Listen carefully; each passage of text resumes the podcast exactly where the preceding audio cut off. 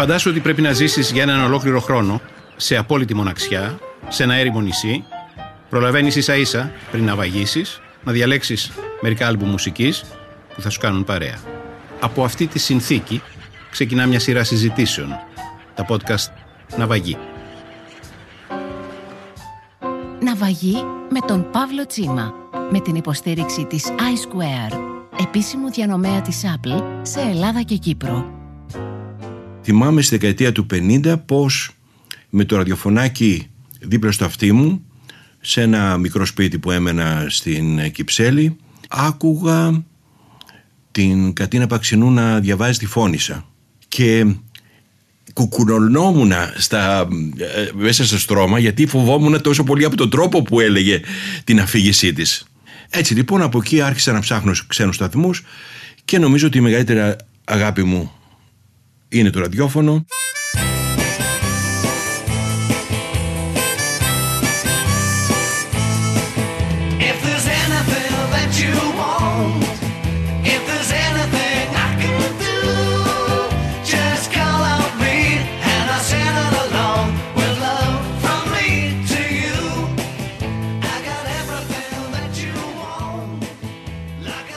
Έρχεται μια μέρα λοιπόν ο Κώστας ο οποίος έψαχνε και αυτός για ξένους σταθμούς και μου λέει μην ακούσει τίποτα από αυτά. Έχει βγει ένα συγκρότημα, λέμε τώρα 63 ήταν αυτό, που εδώ δεν το ξέραν κανένας. Ε, θα, θα βάλουμε το Radio Luxembourg και θα το, το παίζει, τους παίζει συνέχεια. Και ακούω το φρομί του γιου και το Please Please Me. Που εδώ δεν ξέραν τι είναι αυτό. Δεν, δεν, δεν ούτε, και κανένας δεν έγραφε. Φαντάζεσαι τώρα που βρισκόμαστε.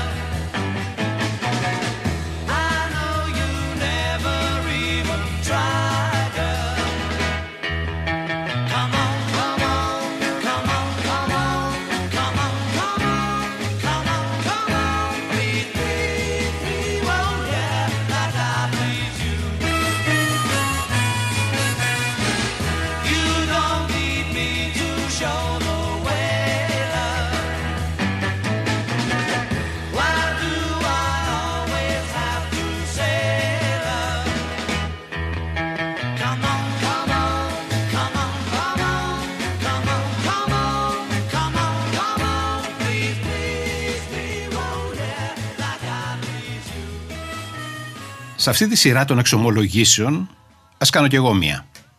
Από μικρό παιδί με μάγευε, με γοήτευε το ραδιόφωνο. Είχα ένα μικρό τρανζιστοράκι, το έκρυβα κάτω από το μαξιλάρι μου και όταν με έβαζαν για ύπνο, για να ξυπνήσω το πρωί για το σχολείο, εγώ άνοιγα το ραδιόφωνο και ακούγα κρυφά. Η πρώτη μου αγάπη ήταν αυτή, το ραδιόφωνο. Η δεύτερη ήταν η μουσική. Και τώρα έχω απέναντί μου έναν άνθρωπο που 45 χρόνια τώρα, κάθε απόγευμα, φέρνει στο ραδιόφωνο τη μουσική του κόσμου. Έναν άνθρωπο που έμαθε τρεις, μπορεί και παραπάνω γενιές, να ακούν και να αγαπούν τη μουσική. Είναι ο Γιάννης Πετρίδης. Ο Γιάννης έχει ίσως την πλουσιότερη δισκοθήκη με βινίλια στον κόσμο. Και εγώ του ζήτησα να διαλέξει δέκα, δέκα μόνο άλμπουμ που θα έπαιρνε μαζί του ως ερημίτης, ως ναυαγός, σε ένα έρημο νησί. Τον περίμενα με περιέργεια. Τι θα διαλέξει; Και ο ναυαγός μου ήρθε κουβαλώντας μια τσάντα με παλιά βινίλια και δύο βιβλία. Αυτά τα δέκα άλμπουμ που διάλεξα τώρα είναι διαφορετικά από τα δέκα, ε, ένα μέρος από αυτά και θα σου εξηγήσω από τα δέκα άλμπουμ που είχα διαλέξει ας πούμε πριν από 20 χρόνια σε μια ανάλογη περίπτωση. Τότε λοιπόν είχα διαλέξει, λέμε τώρα, κάποιους καλλιτέχνες για ολοκληρωμένο το άλμπουμ που είχαν κάνει. Εγώ τώρα έχω φέρει αφού έχουμε μπει σε μια άλλη εποχή αυτή του streaming και τα λοιπά, άλμπουμ κάποιον από, αυτόν τον από, από αυτούς τους καλλιτέχνες οι οποίοι είναι greatest hits. Είναι κάτι ας πούμε σαν ένα playlist στο Spotify και έχω φέρει και ένα έξτρα ας πούμε ένα μικρό CD box, δεν μπορώ να πάρω και ένα CD box εκεί, όπου είναι συγκεκριμένα μιας εταιρείας και είναι όλα μαζεμένα να ακούω συνέχεια τα τραγούδια αυτής της συγκεκριμένης εταιρείας. Θα τα πάρουμε ένα-ένα. Προτείνω να, να ξεκινήσουμε ένα και θα τα χρησιμοποιήσουμε ως καν βγάζει την Να ξεκινήσω, ας πούμε, κάπως ε, χρονολογικά. Να λοιπόν, αυτό είναι ένα greatest hits που σου δείχνω τώρα. Ο Ray Charles. Αυτός ο τραγουδιστής για μένα είναι ένα από τα σπουδαιότερα πράγματα που ανακάλυψε όλα αυτά τα χρόνια που ακούω και ακόμα είναι αξεπέραστος. Νομίζω ότι είναι ένας από τους δύο-τρεις τραγουδιστές που λέμε ο τραγουδιστής του αιώνα. Ε, θα μπορούσα να διαλέξει κάποια από τα άλμπουμ του για να το φέρω εδώ σαν ένα από τα δέκα αλλά κυρίως αυτό το διπλό που έχω διαλέξει έχει 36 τραγούδια από την δεκαετία του 50 και του 60 που σου θυμίζω ότι τότε τα άλμπουμ, ιδιαίτερα το 50 δεν είχαν και τόσο μεγάλη σημασία. Πότε το άλμπουμ άρχισε να γίνεται ένα αυτοτελές καλλιτεχνικό έργο; Το άλμπουμ σαν format βγήκε στα τέλη της δεκαετίας του 40. Στη δεκαετία του 50 υπάρχουν σπουδαία άλμπουμ αλλά όχι μαζικής κατανάλωσης. Είναι κυρίως άλμπουμ από τον χώρο της jazz, Train και όλα αυτά, Miles Davis και ο Sinatra που έχει βγάλει μερικά αριστουργήματα άλμπουμ στη δεκαετία του 50. Οι πρώτοι που επέβαλαν το άλμπουμ για να γίνει αυτό που γνωρίζουμε μετά το 60 είναι οι Beatles. Οι οποίοι ξεκίνησαν από τους δίσκους 45 στροφών αρχές του 60 αλλά μετά με άλμπουμ όπως το Rubber Soul, το Revolver, το Sgt. Peppers ε, αυτοί είναι που ξεκίνησαν, γι' αυτό λέμε ότι είναι πρωτοπόροι σε όλα. Ξεκίνησαν το άλμπουμ, ακόμα και το A Hard Day's Night και αυτά ήταν τα άλμπουμ που άρχισαν να πουλούν εκατομμύρια και ακολούθησαν και όλοι οι άλλοι καλλιτέχνες. Γυρίζω πίσω στην πρώτη σου επιλογή. Ray Charles λοιπόν. Ε; Ναι, Ray Charles γιατί. Γιατί Ray Charles και όχι άλλος; Γιατί σου είπα πριν ότι για μένα είναι ε, μια σπαρακτική φωνή καθώς τραγουδάει τα blues και τα soul με ένα ε, τρόπο που το φέρνει πολύ πιο κοντά σε ένα, ε, σε ένα ευρύ κοινό θα έλεγα και έχει πει απίθανα τραγούδια με απίθανη ερμηνεία σε διαφορετικά στυλ ακόμα και ε, με εκείνα τα άλμπουμ έγινε πάρα πολύ γνωστός επίσης τραγούδισε country. Υπάρχουν δύο άλμπουμ που ο Ray Charles τραγουδάει country και τα έφερε αυτά τα τραγούδια που τα ξέρανε τότε από καθαρό country καλλιτέχνες που είναι το άλλο άκρο της soul με τη δική του ερμηνεία τα έκανε σχεδόν να είναι R&B και soul. Είναι ένας από τους μεγαλύτερους και επιδραστικότερους καλλιτέχνες στη μουσική για μένα.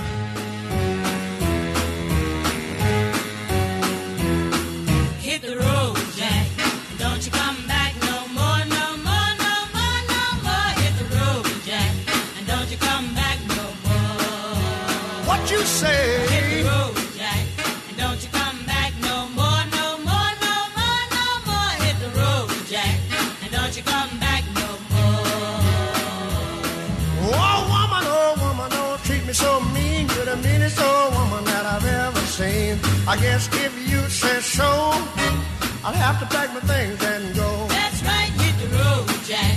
And don't you come back no more, no more, no more, no more. Hit the road, Jack. And don't you come back no more. What you say? Hit the road, Jack. And don't you come back no more, no more, no more, no more. Hit the road, Jack. And don't you come back no more. Η πρώτη σου επαφή λοιπόν με τη μουσική είναι το ραδιόφωνο, ε?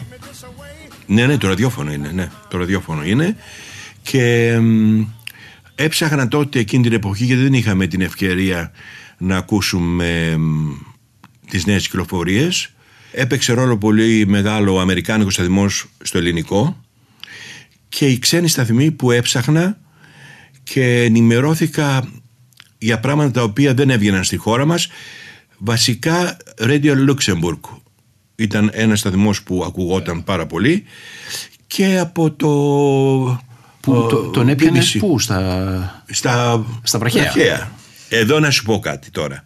Εδώ θέλω να πω και μια φιλία που έχω από τότε και χαίρομαι που συνεχίζεται μέχρι τις μέρες μας. Τότε είχαμε γνωριστεί σε μια, δεν ξέρω, σε μια παρέα με τον Κώστα του ζουγκρη που είναι συνεργάτης μου Όλα αυτά λέμε τώρα αρχές 62-63 ακούγαμε τον Αμερικάνικο και με ένα άλλο παιδί Είμαστε παρέα τότε που και αυτό είναι γνωστό. Έκανε εκπομπές στο. Το ξέρεις, το Θοδόρο τον Σαραντί. Έρχεται μια μέρα λοιπόν ο Κώστας ο οποίος έψαχνε και αυτός για ξένους σταθμούς και μου λέει μην ακούς τίποτα από αυτά. Έχει βγει ένα συγκρότημα, λέμε τώρα 63 ήταν αυτό, που εδώ δεν το ξέραν κανένας. Ε, θα, θα βάλουμε το Radio Luxembourg, τους παίζει συνέχεια. Και ακούω το φρομί του γιου και το Please Please Me. Που εδώ δεν ξέραν τι είναι αυτό. Δεν, δεν ξέ, ούτε, δεν, και κανένας δεν έγραφε. Φαντάζεσαι τώρα που βρισκόμαστε. Πήγαινε να, να διαβάσεις τις καλλιτεχνικές σελίδες των ε, εφημερίδων τότε. Τίποτα από αυτά. Για τους Beatles ας πούμε έγραψαν ότι κάποιοι γεγέδες στην Αγγλία με μακριά μαλλιά. Και μου λέει λοιπόν κάτσε να, ακούσους, να ακούσουμε. Και πάθαμε πλάκα. Και από τότε κράτησε και η φιλία μας μέχρι τώρα και έχει και το site αυτό που τρέχει, ας πούμε, το από τις 4 στις 5, όπου το τρέχει περισσότερο εκείνος και εγώ είμαι στο ραδιόφωνο. Ε, ας πούμε, σου λέω για τον Ντίλαν, πώς τον έμαθα η γενιά μου. Δεν παίζονταν στην Ελλάδα ο Ντίλαν. Για... Εγώ τον άκουσα από τον Αμερικάνικο. Αλλά δεν άκουσα τον Ντίλαν πρώτα. Άκουσα το Blowing the Wind από ένα συγκρότημα που θα το ξέρεις οπωσδήποτε, Peter Paul and Mary. Που αυτό το γκρουπ έκανε γνωστό το τραγούδι και οι Μπαέζ τα χρόνια εκείνα στην αρχή έκαναν διασκευές σε τραγούδια του Ντίλαν. Για πρώτη φορά και μάλιστα είχαμε ερωτηθεί από κάποια ραδιοφωνική εκπομπή και εγώ και ο Σαββόπουλος για το που μας μάθαμε τον Ντίλαν και εκείνος είπε ότι τον έμαθε από ένα μικρό κομμάτι που είχε γράψει η Αυγή τότε. Εγώ είπα ότι είναι, τον έμαθα μέσα από τους Πίτερ Πόλε Μέρι και από ένα μικρό που δεν θυμόμουν που το διάβασα που είχε γραφτεί ε, αρχές του 60. Η δεύτερη επιλογή η δεύτερη επιλογή, για να την πάω λίγο χρονολογικά, είναι ένας τραγουδιστής που με πάει και αυτός στην πριν του rock and roll εποχή και δεν είναι ο Σινάτρα τον οποίο μου είπε 10, δεν μπορώ να εφέρω και τον Σινάτρα έτσι λοιπόν διάλεξα έναν άλλον που λέγεται Nat King Cole. Για μένα αυτός εδώ μαζί με τον Σινάτρα είναι οι απόλυτοι crooners στην πριν του rock and roll εποχή. Αυτός έφυγε πάρα πολύ γρήγορα δυστυχώς το 63-64 από καρκίνο. Θα είχε την καριέρα που είχε ο Σινάτρα στη συνέχεια. Γιατί στα χρόνια εκείνα που υπήρχε και ο Σινάτρα και ο Νάντ Κόλ ήταν σχεδόν το ίδιο μεγάλα ονόματα. Ο Σινάτρα είναι από τους λίγους που κατάφερε να, επειδή είναι ο Σινάτρα, να παραμείνει μετά την εποχή του rock and roll και τον έφτασε μέχρι τις μέρες μας και νομίζω ότι και αυτός θα το έχει πετύχει αυτό. Είναι λοιπόν αυτός ένας τραγουδιστής που έχει πει τραγούδια από τους μεγαλύτερους συνθέτες γιατί είναι μια εποχή το 30, το 40 και το 50 που υπήρξαν φοβεροί συνθέτες που δεν έχουμε αργότερα πολλούς σαν αυτούς δηλαδή Cole Porter και διάφοροι ναι. τόσο μεγάλοι και άλλοι πολλοί, να μην κάθομαι να τους αναφέρω. Και έχει πει το τραγούδι της ζωής μου για μένα. Αλήθεια, ποιο είναι αυτό; Που το έχω και στο. Αν με πάρεις τηλέφωνο, θα το ακούσουν οι άλλοι. Λοιπόν, αυτό εδώ είναι. Α το ακούσουν λίγο. Ακούγεται; Τώρα θα ακούσετε ποιο είναι. Έφτασε η ιστορία του και πόσο χαίρομαι όταν γίνεται αυτό. Ότι το είπε ο David Bowie μετά το 2000.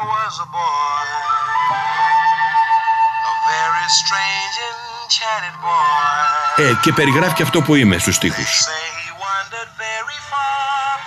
Το Nature Boy είναι.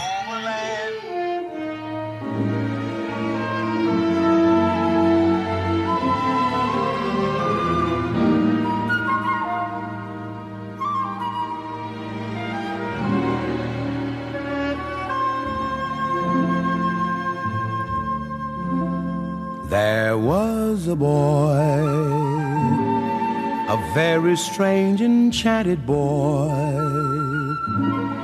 They say he wandered very far, very far over land and sea. A little shy and sad of eye but very wise was he.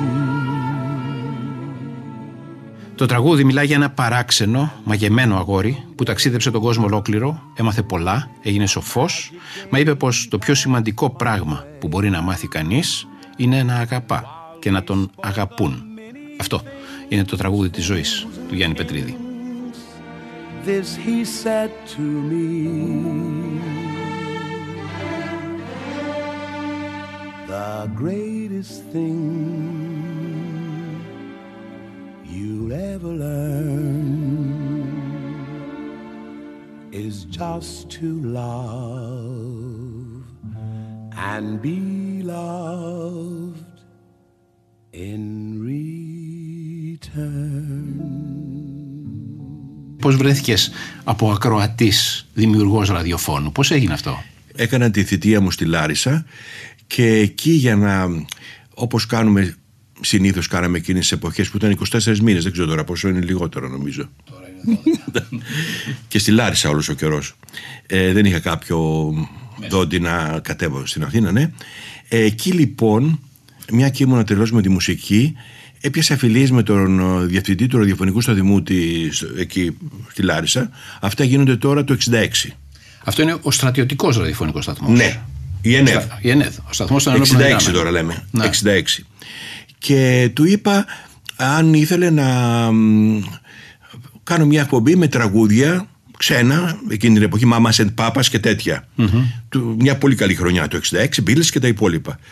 Και μου έδωσε το πρόγραμμα και έτσι αυτή η εκπομπή σιγά σιγά άρχισε να γίνεται η δημοφιλέστερη του σταθμού και απέκτησε ένα φοβερό κοινό σε όλη τη Θεσσαλία. Γράμματα αυτοί τρελαθήκανε ξαφνικά από εκεί που δεν ακούγανε τίποτα. Α, δεν ακούγανε κάποια αυτά, τα εμπατήρια και τα, τα γνωστά.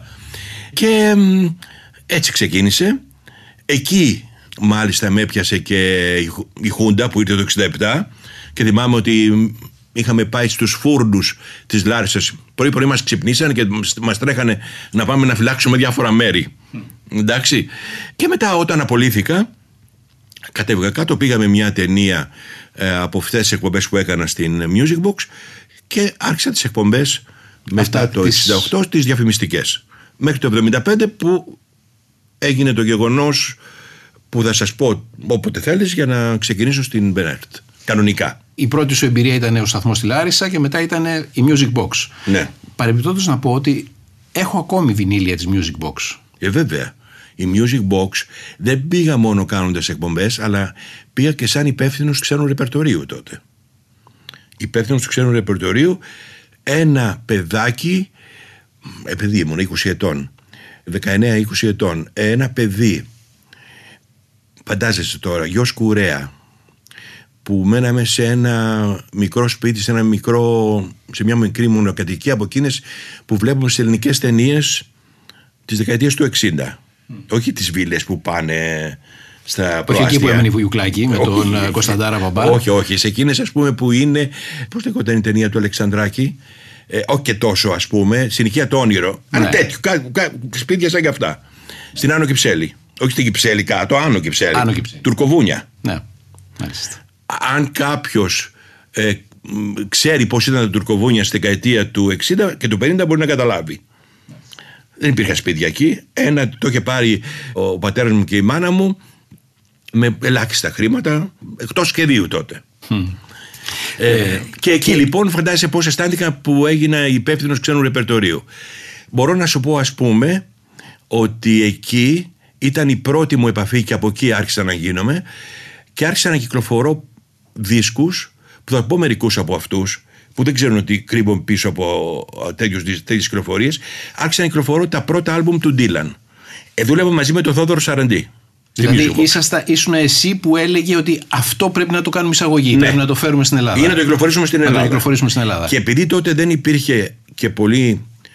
Βέβαια να πούμε ότι πριν η ίδια εταιρεία ήταν αυτή που είχε διαλέξει για μ, διαφημιστή ας πούμε και ε, αυτόν που πρόθεσε το ρεπερτόριό της τον Νίκο Μαστοράκη. Ήταν από τις αρχές του 60. Ήταν το ζεύγος Γκεσάρ που ήταν από την Κωνσταντινούπολη άνοιξαν και έκαναν το λεωφορείο μελωδία κτλ. Μάλιστα.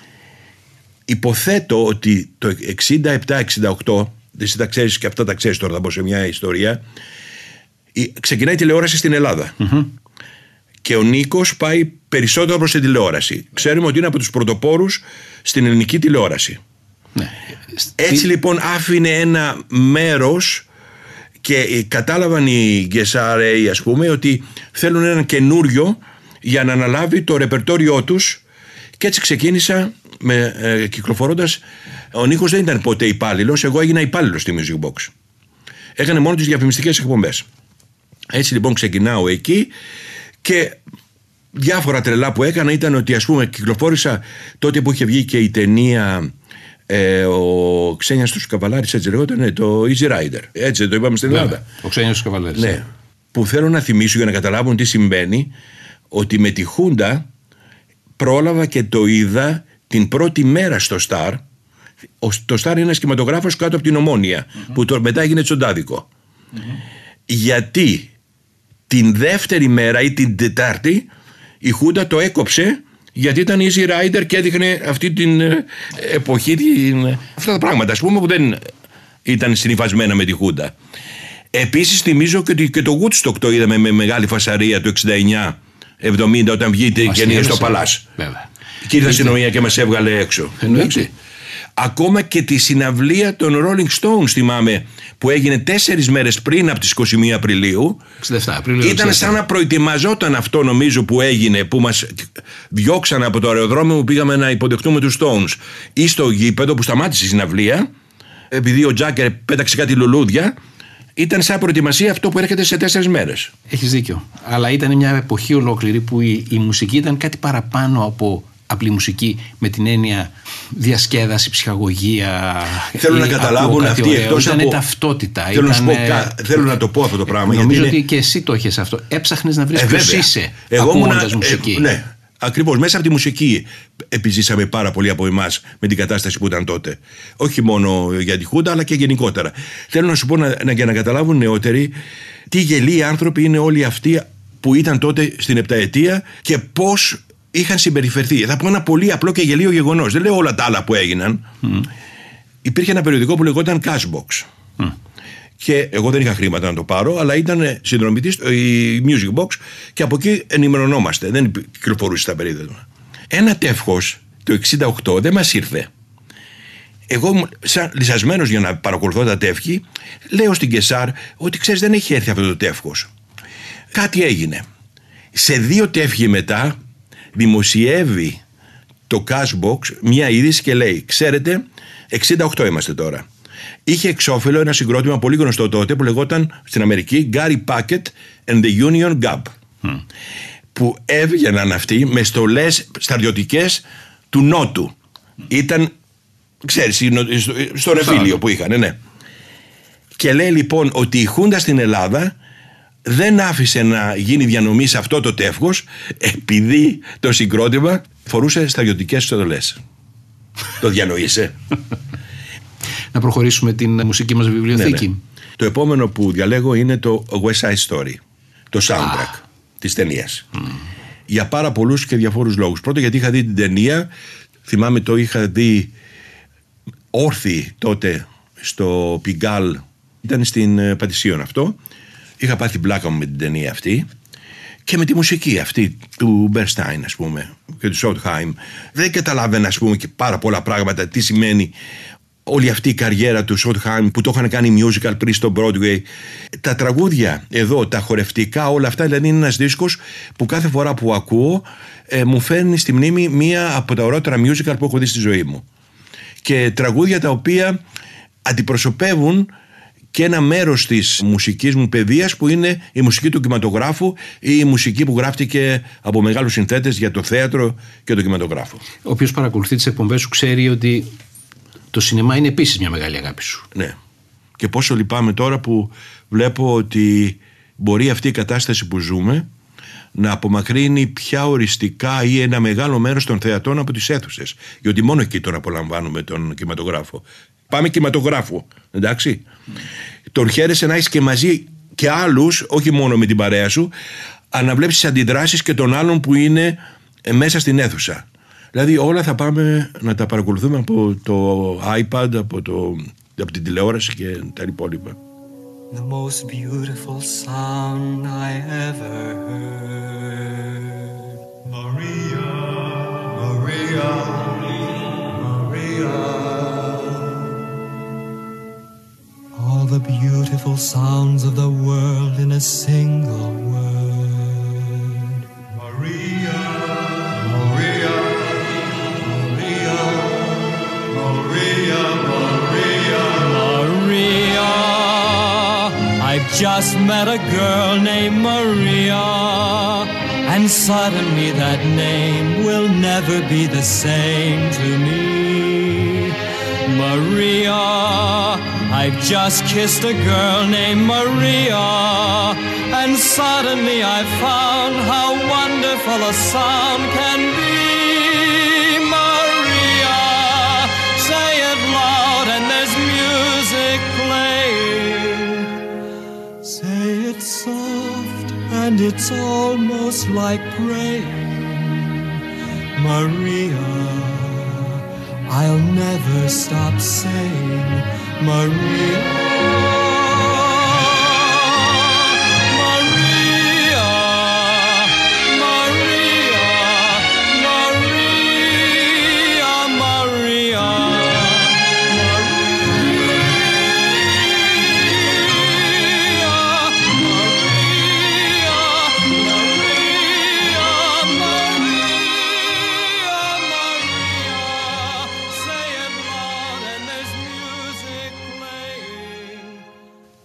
γυρίσουμε λίγο στην, ε, στη σχέση σου με το ραδιόφωνο. Είσαι στη Music Box λοιπόν, στέλεχος εταιρείας, διαλέγεις, φέρνεις δίσκους, κάνεις τις ραδιοφωνικές εκπομπές της Music Box. Άρα δεν είπα τι έγινε τότε που πεζόταν ας πούμε ε, το Easy Rider.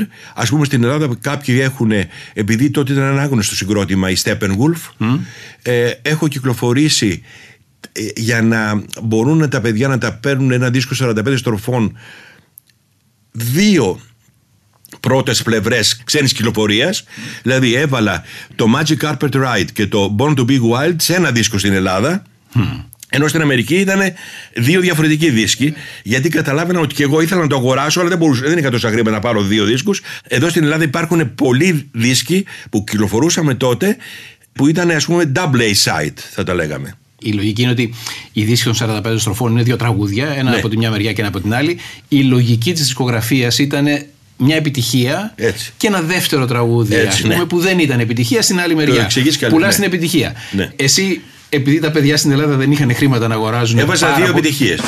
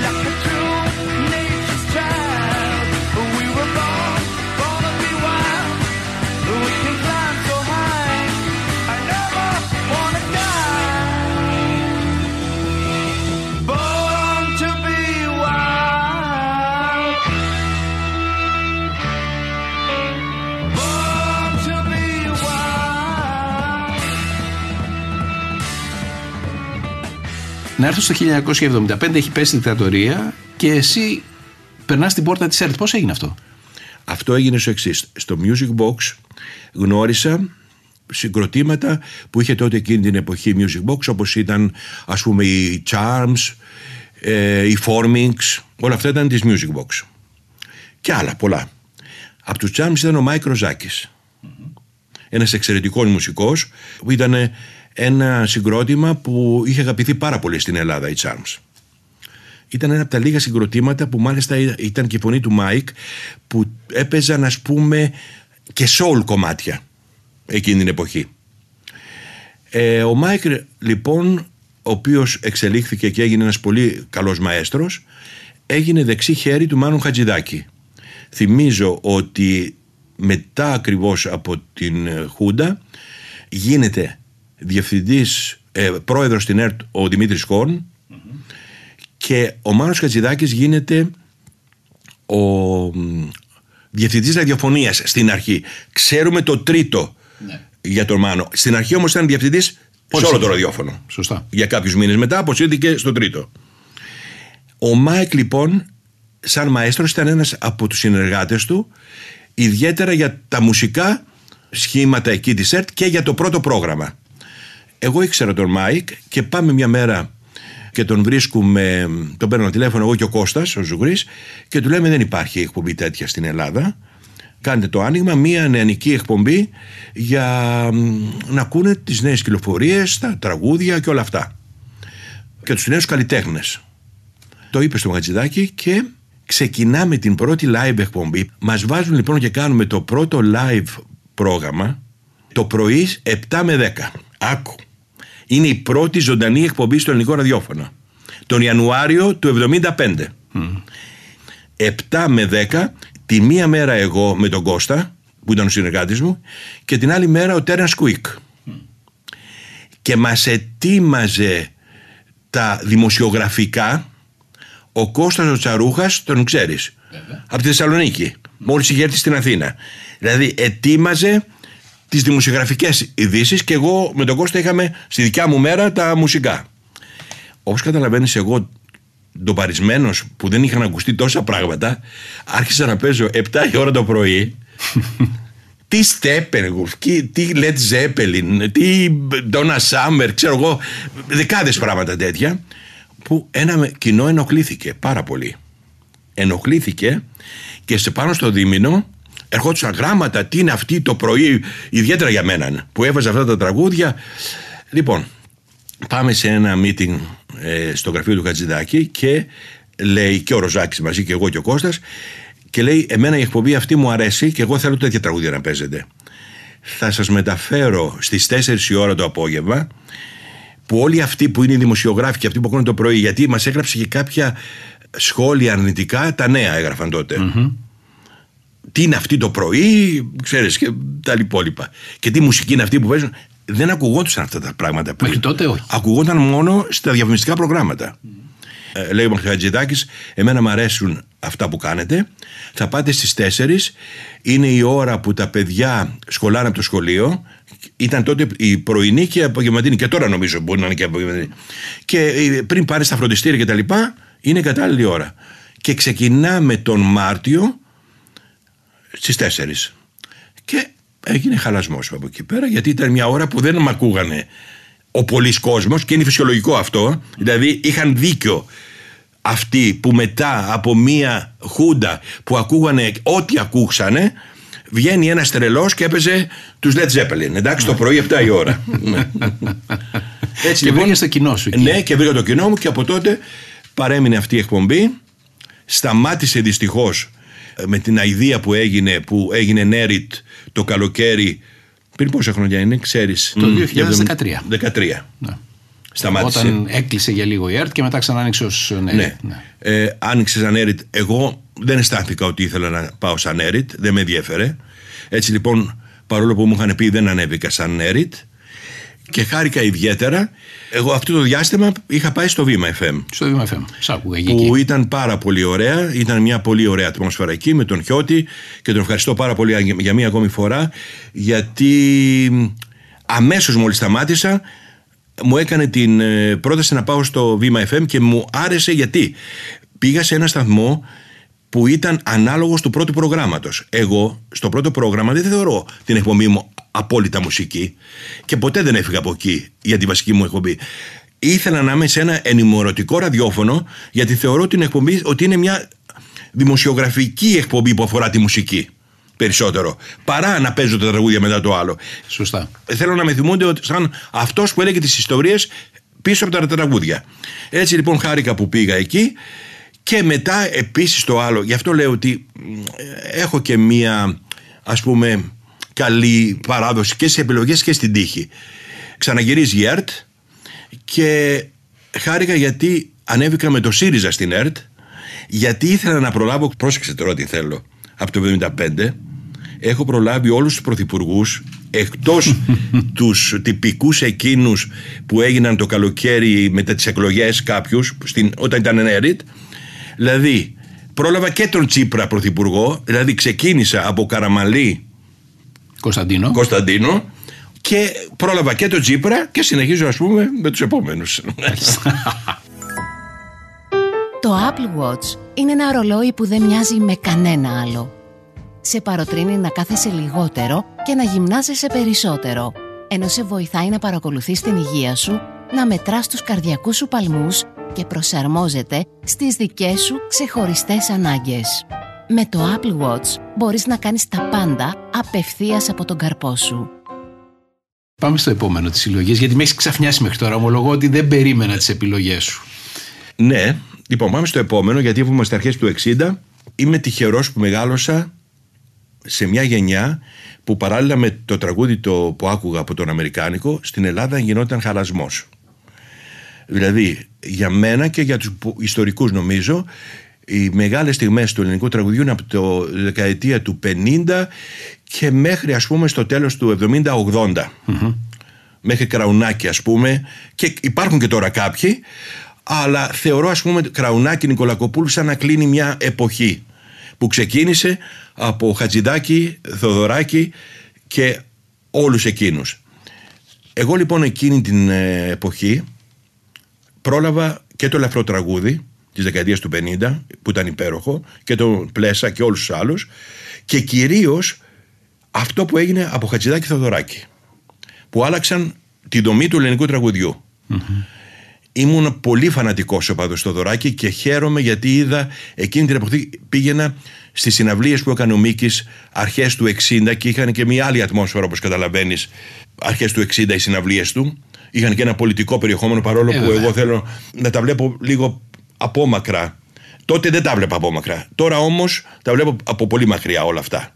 Δεν μετανιώνω ότι μ, τότε ας πούμε ότι, ότι άκουγα αλλά ο Θοδωράκης όμως είχε μια μουσική η οποία συνεπέρνει τον ακροατή. Είναι κάτι το οποίο δεν υπάρχει σε άλλο συνθέτη για μένα, ναι, όπως είναι ο- τα τραγούδια του Μίκη. Πήγαινα λοιπόν στις συναυλίες εκείνες που έκανε αρχές του 60 και το έχω δει και στο κεντρικό όταν έκανε μια συναυλία και με τον Πυθικότσι. Ένα έργο λοιπόν που είχα δει κάνοντας κασιαρχείο από το νυχτερινό σχολείο που πήγαινα στο 8 στο θέατρο Καλουτά αυτό μπορεί για πολλούς να μην είναι το μεγαλύτερο του έργο αλλά έχω συνδεθεί με το άλμπουμ αυτό Γιατί γιατί, είδες έχω την δει την παράσταση. παράσταση. Την παράσταση με τον Μάνο Κατράκη και τον Πυθικότσι εκεί. Και υπάρχουν εδώ και μερικά τραγούδια όπως ο Απρίλης ή η Προδομένη Αγάπη με τον Πυθικότσι και με τους άλλους που τον είδα στη σκηνή να βγαίνει τον Πυθικότσι και να λέει τα τραγούδια αυτά τα οποία για μένα είναι η ζωή μου ας πούμε. Είναι το τραγούδι του νεκρού αδερφού. Ναι.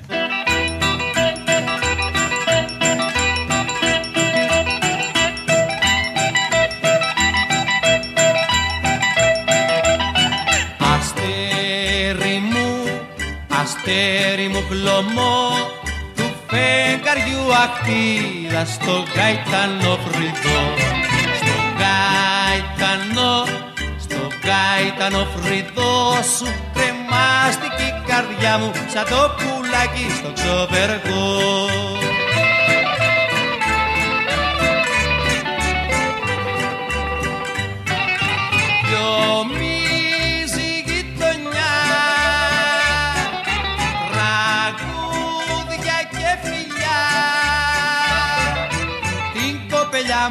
λένε Λενιό Την κοπελιά μου τη λένε Λενιό Την κοπελιά μου τη λένε Λενιό Μα το έχω μυστικό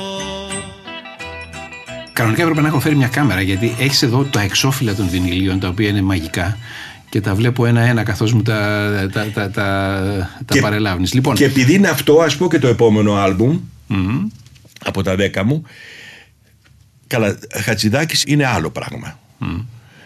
Ας πούμε τα τραγούδια του Χατζηδάκη με τη Μούσχουρη στην πρώτη εποχή της αλλά και όλα τα άλλα που έγραψε ε, από το 50 και το 60 είναι σαν μεμονωμένα τραγούδια είναι αριστουργήματα. Σαν άλμπουμ, τώρα να λοιπόν ένα ολοκληρωμένο άλμπουμ είναι ο μεγάλος ερωτικός. Δηλαδή ε, σε μια εποχή όπως ήταν τότε που κυκλοφόρησε στη μέση της επταετίας σε μια εποχή που ψάχναμε να ακούσουμε ένα σπουδαίο ελληνικό τραγούδι και ευτυχώς υπήρχαν εκείνη την εποχή συνθέτες όπως ο Μαρκόπουλος, ο Χατζηδάκης και άλλοι πολλοί, ο Κουγιουμτζής και άλλοι που έκαναν, ε, ο Λοΐζος και όλοι αυτοί έβγαλαν. Αυτό το άλμπουμ ήταν ε, ας πούμε κάτι σαν ε, βάλσαμο στην ψυχή μου ας πούμε. Ο μεγάλος ερωτικός. Ο μεγάλος ερωτικός, ναι. Και ερμηνείες αυτές και από την ε, Φλέτη Ταντονάκη και από τον Δημήτρη Ψαριανό. Η ενορχίστρωση, όλη αυτή η ατμόσφαιρα. Ε, να φανταστείς όταν πέθανε ο Χατσιδάκης, ό- όταν γύρισα σπίτι, έβαλα το άλμπουμ αυτό και το άκουγα 6-7 ώρες.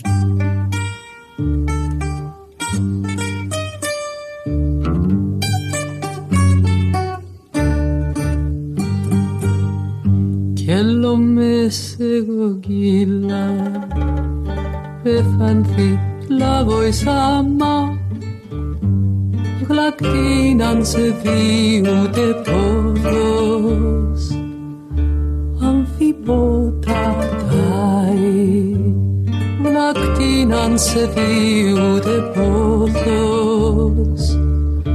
αμφιπότα τάι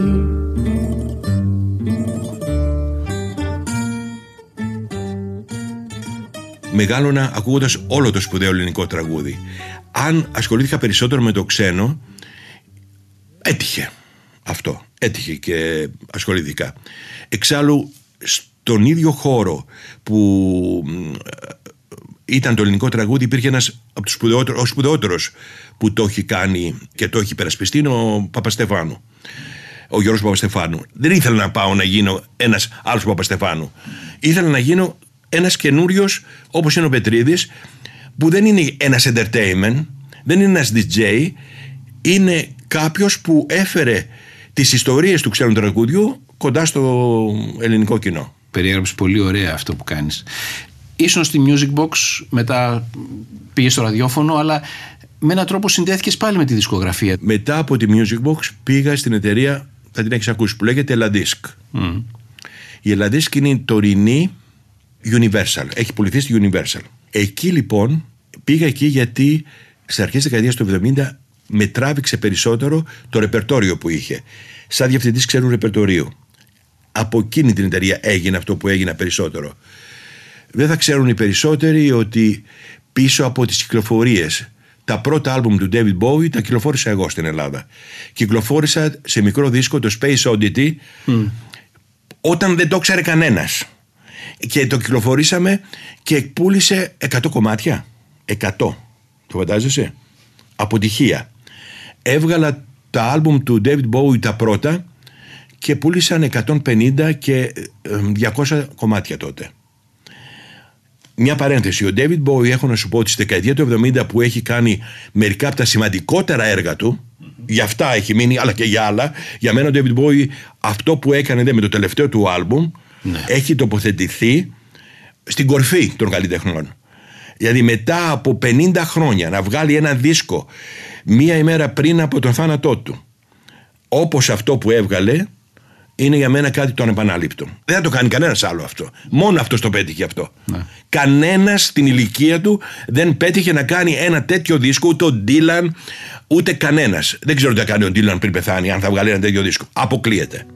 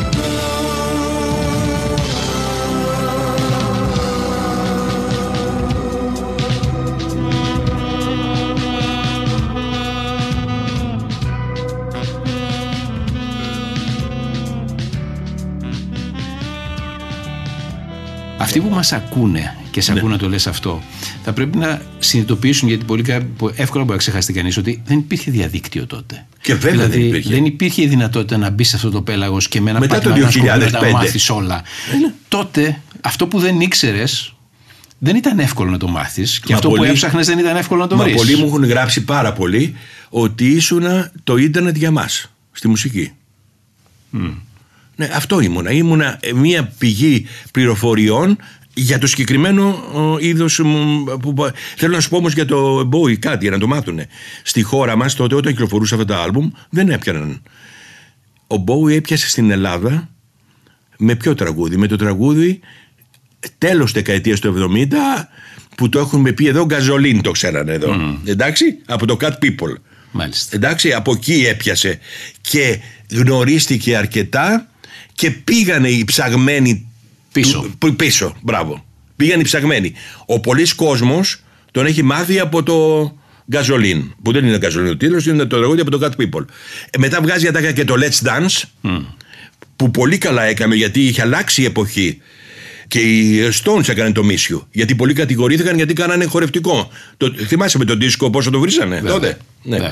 Ήταν ο εχθρός. Ναι, ήταν εχθρός. Όμως, δύο μεγάλοι καλλιτέχνες όπως αυτοί και άλλοι πολλοί έκαναν και το έφεραν το δίσκο στα δικά τους μέτρα. Ναι.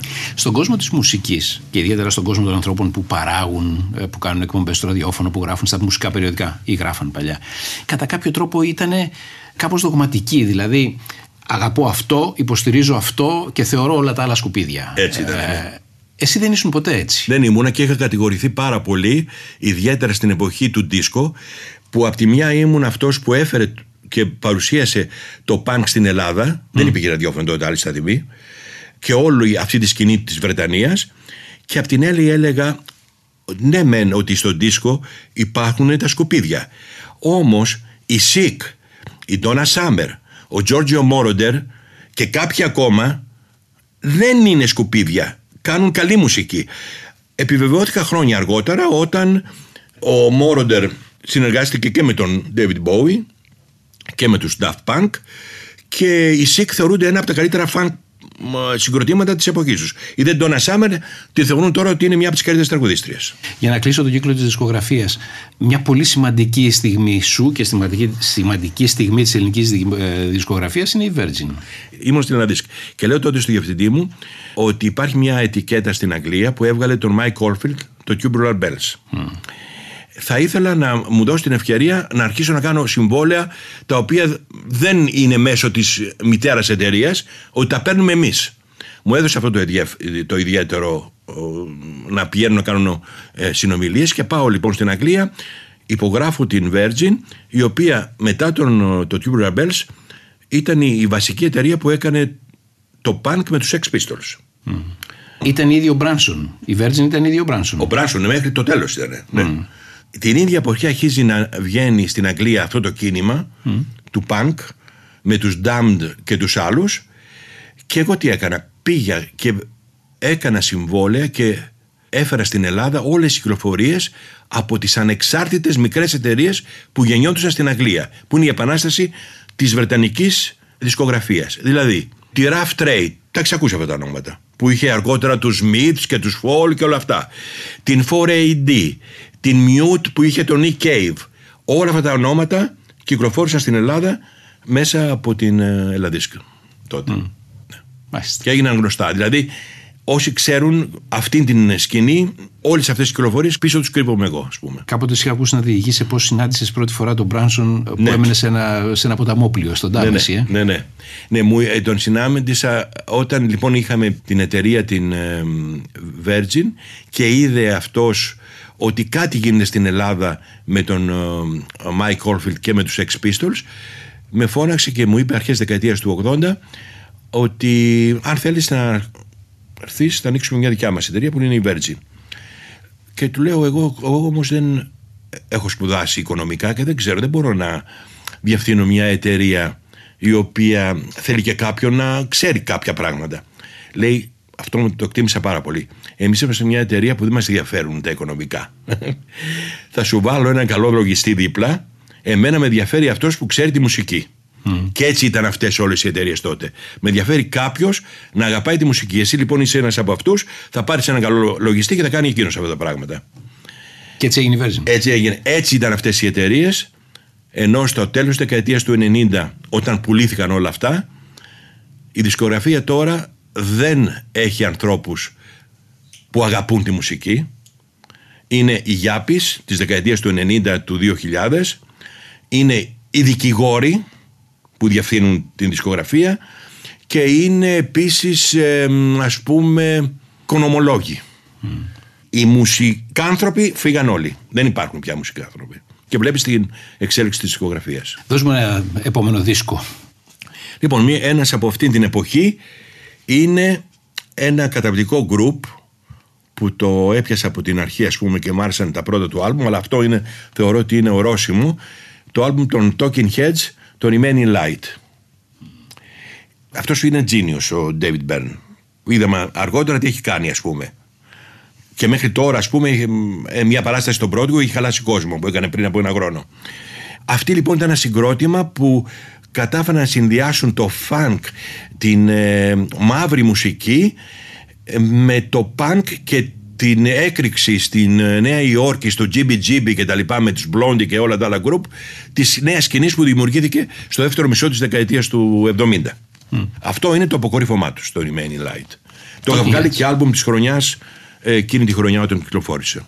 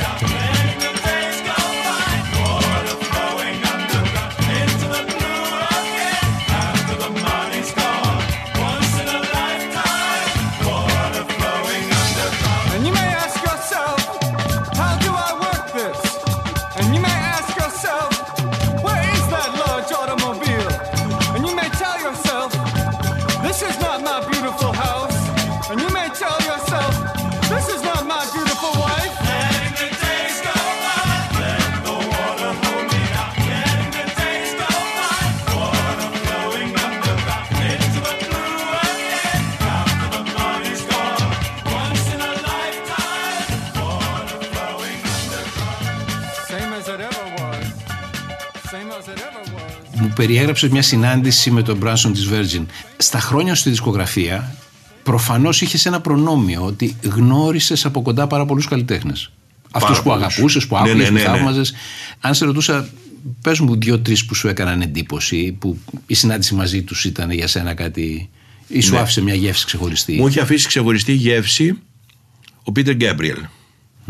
Και είναι ένα- μια εξαίρεση για τους Βρετανούς αυτό. Ήταν πολύ φιλικός, δεν με ξέχασε ποτέ και μετά ας πούμε μ, από χρόνια ξαναβρεθήκαμε και πάντα ήξερε ότι είμαι κάποιος που μπορούσε να μιλάει μαζί μου για τη μουσική. Δηλαδή εγώ προσπαθούσα με αυτούς που συνάντησα να καταλάβουν ότι μιλάνε με κάποιον όχι μόνο στα στέλεχος εταιρείας, κάποιον τρελό φαν της μουσικής.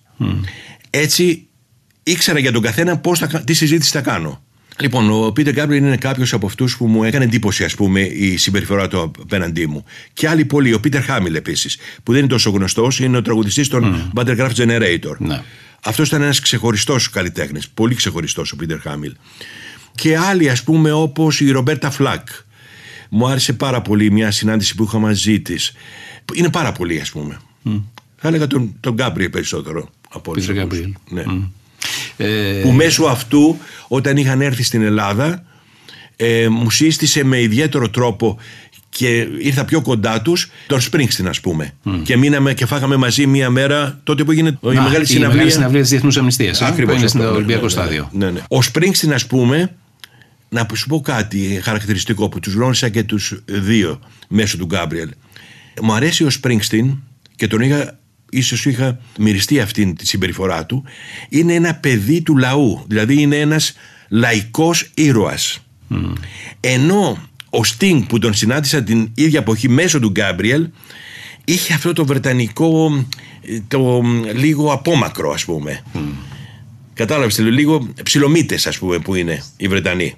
Ενώ ο άλλος ήταν ένας λαϊκός Αμερικανός ήρωας ας πούμε. Ο Springsteen, ναι. Βλέπω το επόμενο σου. Το γιατί επόμενο εγώ- είναι. Καλά, δεν είπαμε τα δύο αγαπημένα μου συγκροτήματα. Τα πούμε αυτά τα δύο. Λοιπόν, οι Beatles. ε, τι, καθίσω- τι να σε πω, τι να πω για τους Beatles; Να Τι σε, θα ήθελα να να σε, πω για τους ναι, Beatles. Δεν τίποτα μπορώ δεν μπορείς να να πω, πεις. δεν Είναι, μπορώ. είναι μια επανάσταση στη μουσική. Ε, από κάθε επανάσταση άποψη. όλα αυτή, τα πάντα. Έχεις Δηλαδή, φέρει όμως το Sgt. Pepper, ε; Μ' αρέσει εδώ, έχει ένα τραγούδι το οποίο είναι ένα τραγούδι της ζωής μου, ας πούμε, το A Day in the Life. Είναι ένα τραγούδι, ας πούμε, ανεπανάληπτο. Περιγράφει δηλαδή μ, μέσα εκεί πράγματα, συναισθήματα και λες τώρα αυτά τα παιδιά 25-26 ετών έγραψαν τέτοια πράγματα. Πώς τα έγραψαν αυτά;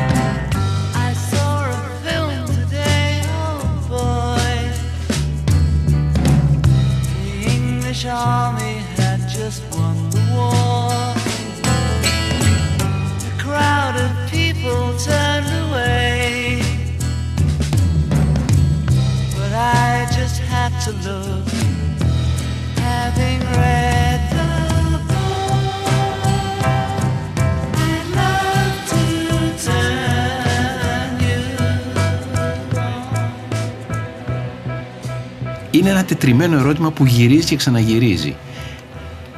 Τι συνέβη στη μουσική και μέσα σε μια δεκαετία, δυο δεκαετίες δεν υπήρχε μέρα που δεν έβγαινε ένα ενδιαφέρον άλμπουμ, ένα καινούριο ενδιαφέρον συγκρότημα, ένας καινούριος ενδιαφέρον καλλιτέχνης. Ήταν σαν μια πλημμύρα, σαν να άνοιξαν οι ουρανοί και να βρέχε μουσική. ε, 60-70 στη γη. είναι αυτά. Ναι. Αυτές οι δύο δεκαετίες είναι οι καλύτερες. Και μετά, στην πραγματικότητα, ζούμε ξανακούγοντας ή Έτσι, προσπαθώντας όλα. να μιμηθούμε αυτό με που κάποιες έκαναν μικρές εκείνοι. εξαιρέσεις. Πρόσεξε. Πιστεύω είναι αυτό που το λένε, δεν το λέω μόνο εγώ από αυτά που διαβάζω και που έχω κατασταλάξει. 50, μέσα στα δεκαετίας του 50 δημιουργείται το rock and roll το οποίο εξελίχθηκε σε rock. Με τους πρωτοπόρους οι οποίοι βασίστηκαν στους μαύρους κυρίως γιατί και οι Beatles και οι Stones είναι οι μαύροι είναι. Και μ, ξεκινάει μια εποχή που είναι παρθένα. Από μια γενιά, αυτή η γενιά των ε, μελών των συγκροτημάτων ή ο Ντίλαν και όλοι οι άλλοι, που ο Ντίλαν φέρνει την μουσική του Γκούτι Γκάθρι που προϋπήρχε από αυτόν και των άλλων τροβαδούρων της Αμερικής είναι ένα σούπερ ταλαντούχο άτομο που δυστυχώς δεν μπορώ μέσα στα 10 να έχω και αυτόν αλλά θα ήθελα που μέσα από τα τραγούδια του παρουσιάζει μια ολόκληρη σχολή των τραγουδοποιών. Αυτός είναι ο πρώτος τραγουδοποιός και έρχονται οι οι υπόλοιποι. Το ίδιο και οι Beatles με τους Stones, οι Beatles πρώτα και μετά οι Stones, ανοίγουν την πόρτα για δεκάδες συγκροτήματα. Στη συνέντευξη που είχα πάρει ένα φίλος μου είναι αυτός, ο Chris Hillman από τους Birds, τεράστιο συγκρότημα, που είναι το πρώτο αμερικάνικο group που βγαίνει με επιτυχία μετά τους Beatles, μου είπε, να θα σου πω ακριβώς τι μου είπε. Είδα τους Beatles και οι άλλοι, τα μέλη των Birds, που είμαστε φίλοι εκεί στην Καλιφόρνια, τους είδα στο πρόγραμμα του Ed Sullivan. Είναι το γνωστό πρόγραμμα που βγήκανε λίγο Στην Αμερικάνικη μετά. τηλεόραση. Ναι, ναι, λίγο μετά την, την δολοφονία του κεννεντι Είναι μια Αμερική η οποία βρίσκεται σε θλίψη. Είναι μεγάλη στιγμή, turning point για την Αμερική ο Νοέμβρης του 1963. Ε, μια θλίψη και έρχεται αυτά τα, τα τέσσερα παιδιά από το Λίβερπουλ και δίνουν μια καινούρια πνοή στην μουσική με την εμφάνισή τους μέσα από αυτό το πρόγραμμα. Είδαμε λοιπόν, λέει, λέει ο Chris Gilman, μου είπε, αυτούς και λέω στους άλλους θα κάνουμε και εμείς συγκρότημα. Τώρα πάμε να κάνουμε ένα συγκρότημα. Γι' αυτό οι Beatles είναι πρωτοπόροι, γιατί έδωσαν αμέσως το τσακ να ξεκινήσουν όλοι αυτοί οι Αμερικάνοι. Όλα τα συγκροτήματα της Όλα τα Αμερικής συγκροτήματα της στην Αμερικής αγώνα. από τους Beatles. Ξεκίνησαν τους Beatles. Ναι. Σωστό. Και οι άλλοι. Εκεί τι για- έχεις μπροστά σου. Έχω τους Stones. Και οι Stones έχουν κάνει απίθανα άλμπουμ. Το Sticky Fingers, το Exile on Main Street, το Vegas Banquet, πάρα πολλά. Τους αγαπάω το ίδιο σχεδόν. Το ίδιο σχεδόν. Όμως για μένα οι Stones, γι' αυτό έφερα το άλμπουμ που είναι 64-71. Να λοιπόν που είπα πριν σαν δεν Λέγες έφερα ένα hits. από τα άλλα, Ναι. τα ολοκληρωμένα έργα τους. Εδώ έχουν βγάλει μεταξύ 64-71, 72 μαζί να βάζω και το Άντσι και τα άλλα, μερικά από τα σπουδαιότερα τραγούδια στην ιστορία της μουσικής. Άλλαξαν την ιστορία, πιο ροκ βέβαια, η απάντηση ο ήλιος και το φεγγάρι. Ξέρω εγώ, είναι αυτά τα δύο. Λοιπόν, άλλαξαν με όλα αυτά τα τραγούδια. Δεν είναι μόνο το Satisfaction, Ωραία το Painted παρομοίωση. Black, το... Οι Beatles και οι Rolling Stones είναι ο ήλιος και το φεγγάρι. Ναι, Μάλιστα. ναι, αυτό είναι. Δεν υπάρχει άλλος για αυτούς.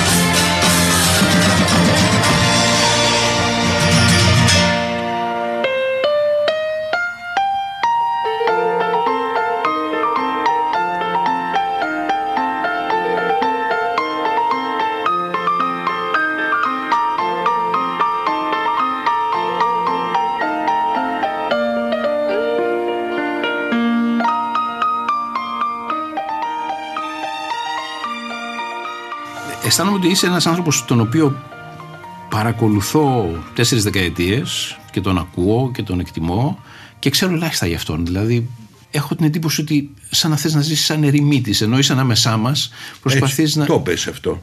Ναι. Ναι. ναι. Εμένα το χόμπι μου και η αγάπη μου είναι η μουσική. Ο γηματογράφος και τα ταξίδια. Ακόμα και όταν έμενα στο κέντρο της Αθήνας, δεν ήμουνα του πολύ έβγα.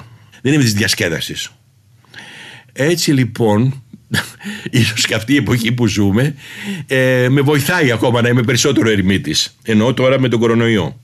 Δεν ήθελα να χάνω τις ώρες μου με χαζοβράδια γινώντας με φίλους, με φίλες έξω σε μπαρ και από εδώ και από εκεί. Ήθελα να ακούω μουσική, να ενημερώνομαι, να διαβάζω βιβλία, να βλέπω ταινίες στο κινηματογράφο. Έτσι έχω φάει την ζωή μου στις σκοτεινές αίθουσες του κινηματογράφου, στη μουσική και σε ταξίδια. Πολλά ταξίδια, δεν μπορεί να φανταστείς. Το αγαπημένο σου ταξίδι; Ξεκίνησα με μία ιστορία. Πρώτο από γι' αυτό και το αγαπημένο μου βιβλίο, γιατί μου να φέρω βιβλίο, να το πω τώρα. Βέβαια, πρέπει να πάρουμε δύο... Ναι. Πρέπει- Είναι στην αυτό εδώ. On the road, Ναι. στο δρόμο. Jack Kerouac. Ακριβώς. Τζακ Kerouac. Λοιπόν, αυτό όταν το διάβασα, έλεγα θέλω να κάνω αυτά που κάνει αυτός. Που έκανε τις διαδρομές και γνώρισε όλα αυτά που γνώρισε. Τις έκανες ποτέ αυτές τις Τις διαδρομές; έκανε όλες. Είμαι τόσο χορτασμένος από αυτό. Αυτά που δεν θέλω να κάνω τίποτα άλλο πια. Να χτυπήσω. Τώρα δεν ξέρω αν μπορώ να τα ξανακάνω μετά από πόσα χρόνια μπορώ να ταξιδέψουμε. Άρχισα από τη δεκαετία του 70 κάνοντας τις διαδρομές στην Ευρώπη. Στην Ιταλία ιδιαίτερα, στη Βρετανία που είναι οι δύο χώρες που με ενέπνεαν με τη μουσική τους. Ιδιαίτερα η Ιταλία, όλοι πάνω κάτω και στην ε, Βρετανία με το αυτοκίνητο από την Αθήνα. Πέρασα όλη την τότε το κομμουνιστικό παραπέτασμα, πώς το λέγανε τότε, όλες τις χώρες Σαν του το Βερολίνου, Βερολίνο. ναι, τα είδα πριν και πέρασα από το ανατολικό στο δυτικό και έχω στα μάτια μου όλη αυτή την εικόνα. Δηλαδή ανέβηκα από Βουλγαρία, Ρουμανία, Ουγγαρία. Ουγγαρία πρα- όλα αυτά τα πράγματα μέχρι πάνω. Πού να σου πω ιστορίες εκείνη τη εποχή. Πήγα ε, Σουηδία και από τη Σουηδία Νορβηγία. Από την Νορβηγία πέρασα με το αυτοκίνητο τώρα όλα αυτά. Από την Αθήνα. Στο Νιούκαστρ για πάνω να δω οι Animals. Πώς βγήκαν οι Animals από αυτή την πόλη; Κατάλαβες; Πήγαινα στις πόλεις που ήταν η μουσική που ήθελα. Βέβαια στο Λίβερπουλ έμεινα αρκετές μέρες για να δω, να μυρίσω στη δεκαετία του 70 πώς ήταν οι Beatles και ήμουν και κοντά. Το σπουδαίο ήταν ότι ήμουν κοντά στην εποχή τους. Γιατί ήταν το 60 που αυτοί δια- διέλυσαν το 70. Ήταν ακόμα εκεί ο Λένον, όλοι. Μπορεί να μην τους έβλεπα, αλλά ήταν εκεί. Τελείωσα λοιπόν με την Ευρώπη τις υποχρεώσεις μου και μετά πήρα την Αμερική μέχρι και πέρυσι το καλοκαίρι 50 φορές πάνω κάτω όλους τους δρόμους όπου έχουν μεγαλώσει όλοι οι καλλιτέχνες. Μπορεί να πει κάποιος, θα σου πω όμως αυτή την ιστορία τώρα θέλω να την πω πάλι. Θα λένε τι νούμερο είναι αυτό πάει στα σπίτια αυτών που έχουν ζήσει. Όταν διάβασα αυτή την ιστορία που είπε ο Ντίλαν το έχω πει άλλη μια φορά στην εκπομπή μου είπα ότι αφού το είπε ο Ντίλαν μπορώ να το λέω κι εγώ δηλαδή ότι πήγαινα στα σπίτια που μεγάλωσαν οι καλλιτέχνες που αγαπούσα Πού ήταν η Πέγγι Λί στη Βόρεια Ντακότα. Πού ήταν ο άλλος στο Γουισκάνσιν, ο Prince εκεί. Στο σπίτι του, που ήταν το σπίτι του. Λέει λοιπόν ο Ντίλαν, όταν ήμουν περιοδία στον Καναδά, άφησα το κρύο και τα λοιπά του την παρέα μου, μόνος μου λέει πήγα και βρήκα, είχα ήδη μάθει, πού έμενε ο Νίλ Γιάνγκ. Πήγα λοιπόν στο σπίτι του Νίλ Γιάνγκ, κάθισα απέναντι από, λέει αυτά που σας λέει δεν τα ξέρει ο Νίλ Γιάνγκ ακόμα. Τώρα τα μάθε μετά βέβαια από τα από τον Ντίλαν.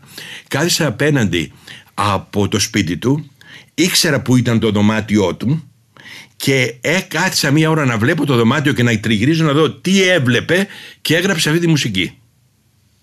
Καταπληκτική ιστορία. Άρα τα λέει λοιπόν ο Ντίλαν, καταλαβαίνεις ότι εγώ μπορεί να μην γράφω μουσική, αλλά ήθελα να μάθω πού είναι αυτοί οι άνθρωποι και τι έκαναν και πώς τα έκαναν όλα αυτά. Ναι, όλη την Αμερική πέρα δόθε. Δηλαδή ξέρω την Αμερική και περίπου αυτή την κατάδια η οποία η Αμερική είναι, βρίσκεται σήμερα, τα είδα και τα γνώρισα εδώ και 10-15 χρόνια ότι άλλαζε η Αμερική. Η Αμερική δεν είναι πια αυτή που ήταν πριν. Εντάξει. Και βλέπω και από τον τρόπο που συμπεριφέρονται εκεί, όχι μόνο στην εποχή του Τραμπ, έχω δει ας πούμε, γιατί πολλοί λένε Αμερική και αυτό το American, ο Αμερικάνικος τρόπος ζωής και όλες αυτές οι ηλίθιες εκπομπές που έρχονται στη τηλεόραση δεν είναι αυτή η Αμερική. Εμένα η Αμερική που με έκανε είναι ο Χένι Μίλλερ, είναι η μουσική της, είναι ο Ρέι Τσάρλς, είναι ο Κέρουακ και όλοι, όλοι εκείνοι. Ο, ο Hemingway, γιατί και άλλο ένα βιβλίο που μου έχεις πει. Το δεύτερο ποιο είναι; Είναι αυτό. Ου, ο Γέρος και και η έχεις- θάλασσα. Και έχεις βρει την παλιά έκδοση του Ίκαρου, ε; Ναι. Την έχεις ακόμα; Ναι, μου το έδωσε το. Στη, διάβασε εκεί μια ξαδέρφη μου, η οποία με έβαλε σε αυτά τα πράγματα όταν ήμουν μικρός. Πρώτη πρώτου του 60. Είναι πρωτοχρονιάτικο δώρο. Ναι, Λοιπόν, μπράβο. ε, επειδή δεν μπορούμε να τα δείξουμε εδώ, είναι podcast, ε, έχουμε ήχο, αλλά ο ήχος είναι μαγεία. Είναι η πρώτη έκδοση του Γέρου και της Θάλασσας στα ελληνικά, το βιβλίο του Hemingway, εκδόσεις Ίκαρος, έχει τον Ξηφία στο εξώφυλλο και τη βάρκα με το γέρο και διαβάζω την αφιέρωση στον αγαπημένο μου εξάδελφο Γιάννη, πρώτη πρώτου 60. Έτσι είναι. Αυτό λοιπόν, Δεν αυτή μπορούσα η να το πάρεις περιγραφή μαζί. τότε, ένας ε, μικρός στο γυμνάσιο πήγαινα κτλ. Αυτός ο άνθρωπος που έμεινε τόσες ώρες μέσα για να πιάσει αυτό το ψάρι. Αυτή η μοναξιά και οι σκέψεις του μου έχουν καθορίσει και τη ζωή μου. Δηλαδή, ίσως αυτός ο ερημίτης σε αυτό το συγκεκριμένο πέρασε και σε μέναν. Έχεις άλλα δύο άλμπομ. Άλλα δύο εκεί. άλμπουμ, ναι. Δύο είναι δύο άλμπουμ από τις αρχές του 70. Έχουμε και μια γυναίκα, μέσα πάρα πολλές γυναίκες μου αρέσουν. Η Αρίθα, Καλά. τρομερή. Αλλά αυτό είναι αντιπροσωπευτικό της Τζόνι Μίτσελ. Μία τραγουδοποιός η οποία είναι αηδόνη είναι αυτή η φωνή της. Είναι το blue, ε. Ναι, το μπλου. Είναι το μπλου. Η Μπαέζ είναι απίθανη. Είναι απίθανη η Μπαέζ. Η Μπαέζ ήταν μία από τις πρώτες αγάπες μου. Αλλά μετά βγαίνει αυτή η οποία και γράφει τα τραγούδια, ανεβάζει σε ένα άλλο επίπεδο αυτό το singer-songwriter. Εντάξει, το Blue το θεωρώ ένα α, άλμπουμ ορόσημο στη μουσική. Maybe I'll go to Amsterdam or maybe I'll go to Rome and rent me a grand piano and put some flowers around my room. But let's not talk about fairy wells now. The night is a starry dome and they're playing that scratchy rock and roll beneath the Macklemore moon. Come on, Carrie, get out your cane. Get out your cane. Put on some silk. I'll put on some silk. You're a mean old daddy, but I like you. Και αυτός εδώ, τον οποίο τον έχουν παραγνωρισμένο στην χώρα μας, ίσως, για το γκλάμουρ που είχε αργότερα στην δεκαετία του 90, ίσως και για πολλά άλλα πράγματα τα οποία έχουν ξενήσει στη χώρα μας, η συμπεριφορά του. Ο Elton John, αυτό είναι το άλμπουμ του που έβγαλε το 70. Έμενα ώρες στο δωμάτιό μου, θυμάμαι, ακούγοντας αυτό το άλμπουμ, πριν κάνει την επιτυχία. Πριν, πριν. Ήμουν τυχερός γιατί ήμουν στην εταιρεία και το είχα πάρει από τότε. Και το ξεχωρίζω σαν ένα από τα μεγαλύτερα άλμπουμ. Εδώ είναι το Your Song το τραγούδι μέσα. Εδώ είναι το Border Song σε αυτό το άλμπουμ. Είναι το 60 Years On. Σου προτείνω να- όταν πας σπίτι να ακούσεις αυτό το άλμπουμ. Θα δεις τι σπουδαίος είναι, ιδιαίτερα στην πρώτη περίοδο, τι μεγάλος τραγουδοποιός είναι ο Elton John της πρώτη περίοδου.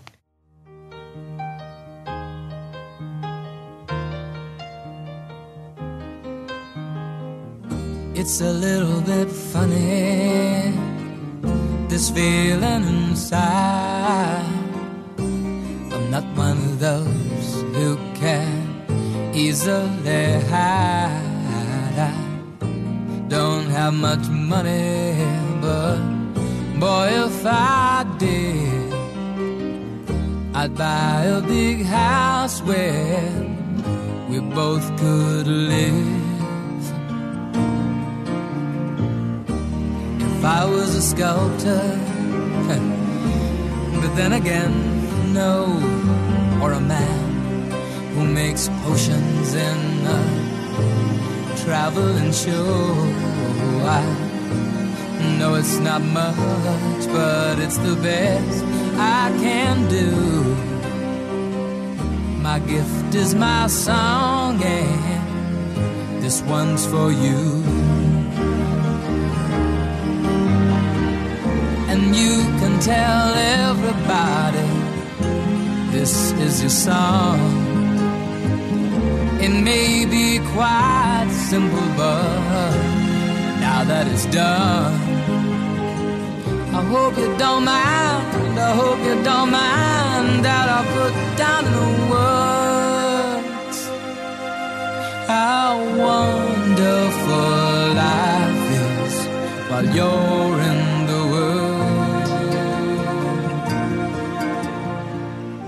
Η λίστα έκλεισε. Είχε μέσα Ray Charles, Nat King Cole και West Side Story. Είχε Μίκη Θοδωράκη και Μάνο Χατζηδάκη.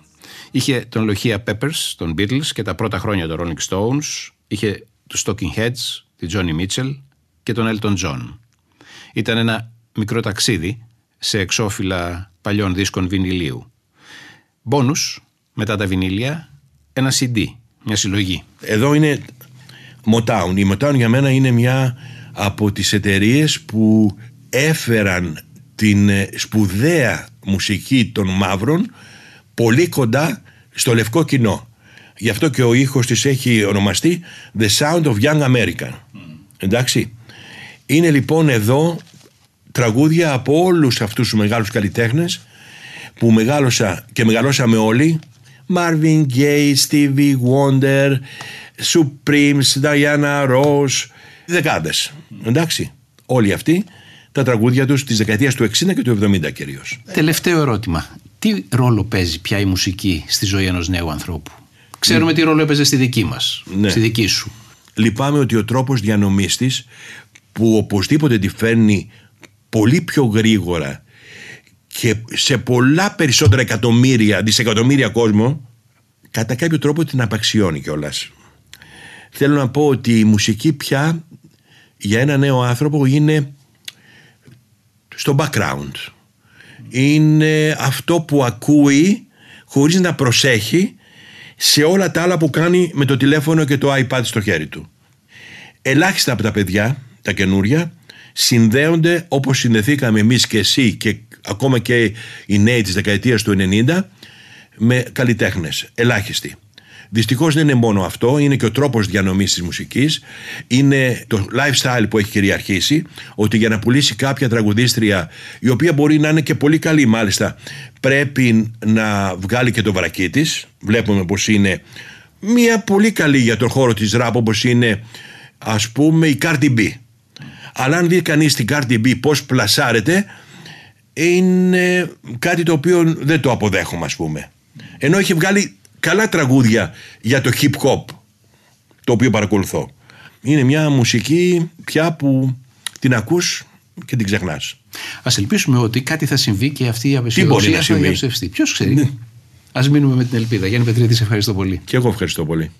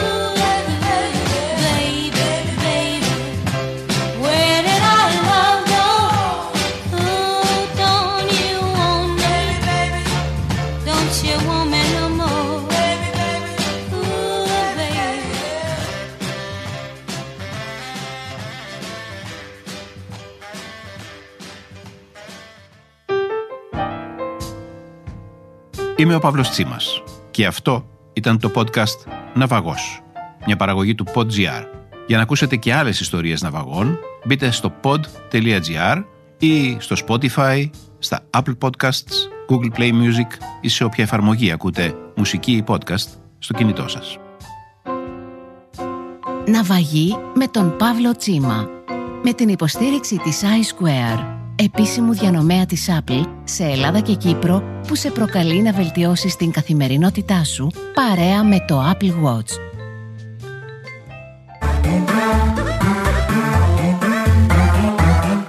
Pod.gr. Το καλό να ακούγεται.